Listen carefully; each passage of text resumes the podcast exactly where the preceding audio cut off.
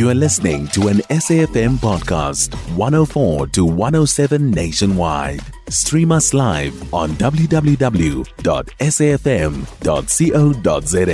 or via the SABC Plus app. SABC News, independent and impartial. Denys, thank you very much for your time with us this morning on the Weekend View. Two years on already.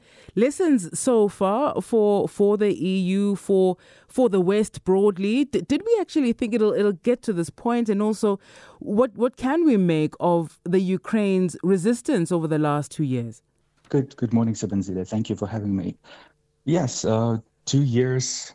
Uh, it's it's interesting because at the start of the war, I think a lot of experts believe that Ukraine would not hold for mm. more than a few weeks. Mm. Um, and now we see uh, the war continued for um, two years. And uh, unfortunately, I think it will continue longer.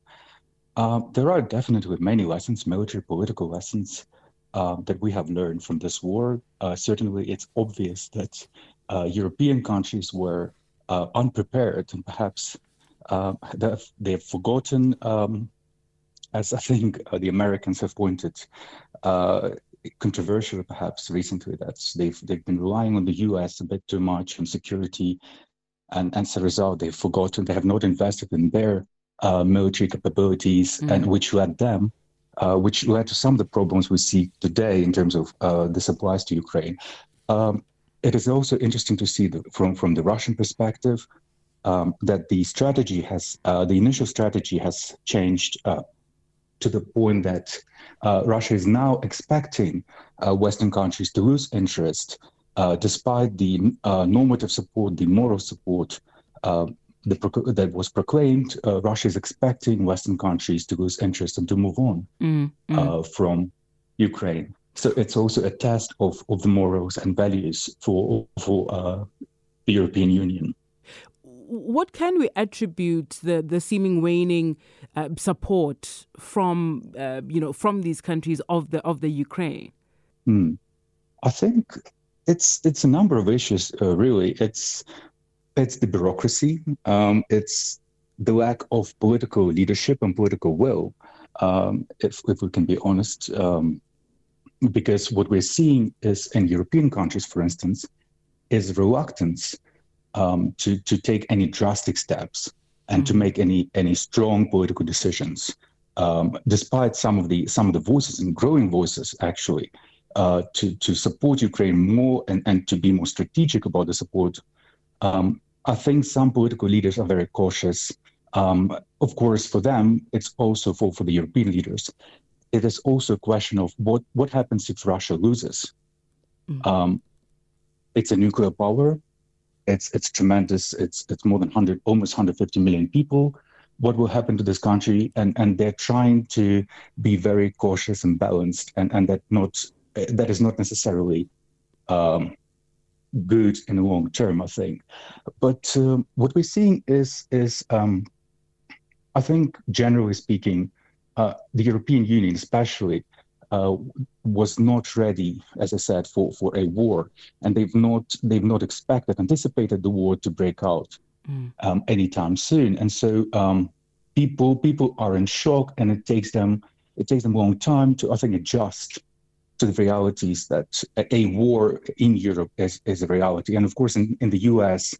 Um, uh, this became a political problem and and sort of became part of the political uh, system that that exists that side um, yes, I think mm-hmm. so. And, and let's not forget that uh, there was recently a a good uh, publication by the Washington Post, I believe, uh, noting that Russia is actually investing in in, in um, spreading its its point of view. Its some would call it disinformation, um, others would, point, uh, would call it sort of their point of view, um, promoting uh, sort of the narrative that Ukraine needs to be abandoned or that countries mm. need to move away from Ukraine. Um, which is also to a degree working. Yeah, yeah.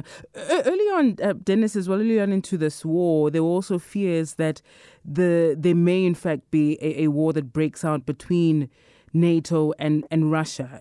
Given where we are now, um, how how likely is that, or, or can, can perhaps those th- those fears be, be quashed, if you will, given how how it's played out. And, and you know, if you think about um, Putin's comments more recently in an interview with, with Tucker Carlson as well, saying Russia really has no intention or no interest in attacking NATO unless NATO attacks Russia. Mm. Uh, we, we need to remember that uh, before the start of the war in Ukraine, uh, Russia said that it has no interest in attacking Ukraine. Um, so we, we yeah. need to take uh, these sort of statements with a grain of salt. Um, frankly speaking, it's it's a very important question, um, and and the question can be framed slightly differently. If let's say if Russia attacks attacks uh, the Baltic states, let's say Estonia or Latvia, um, is the U.S. ready to go to war with Russia to defend Tallinn, you know, the capital of Estonia, or to defend Riga or to defend any other country, any other uh, city in, in, in the Baltics. Mm. Um, and and, the, and and the the perception seems to be actually from from both Russia and and uh, uh, alarmingly in in Europe, uh, the, the, there is no a straight answer to this question. Uh, there, there is a good risk that uh, Germany or France would not risk to go to war with with Russia to defend their NATO allies. Um, in, in, in the Baltics or the Eastern Europe.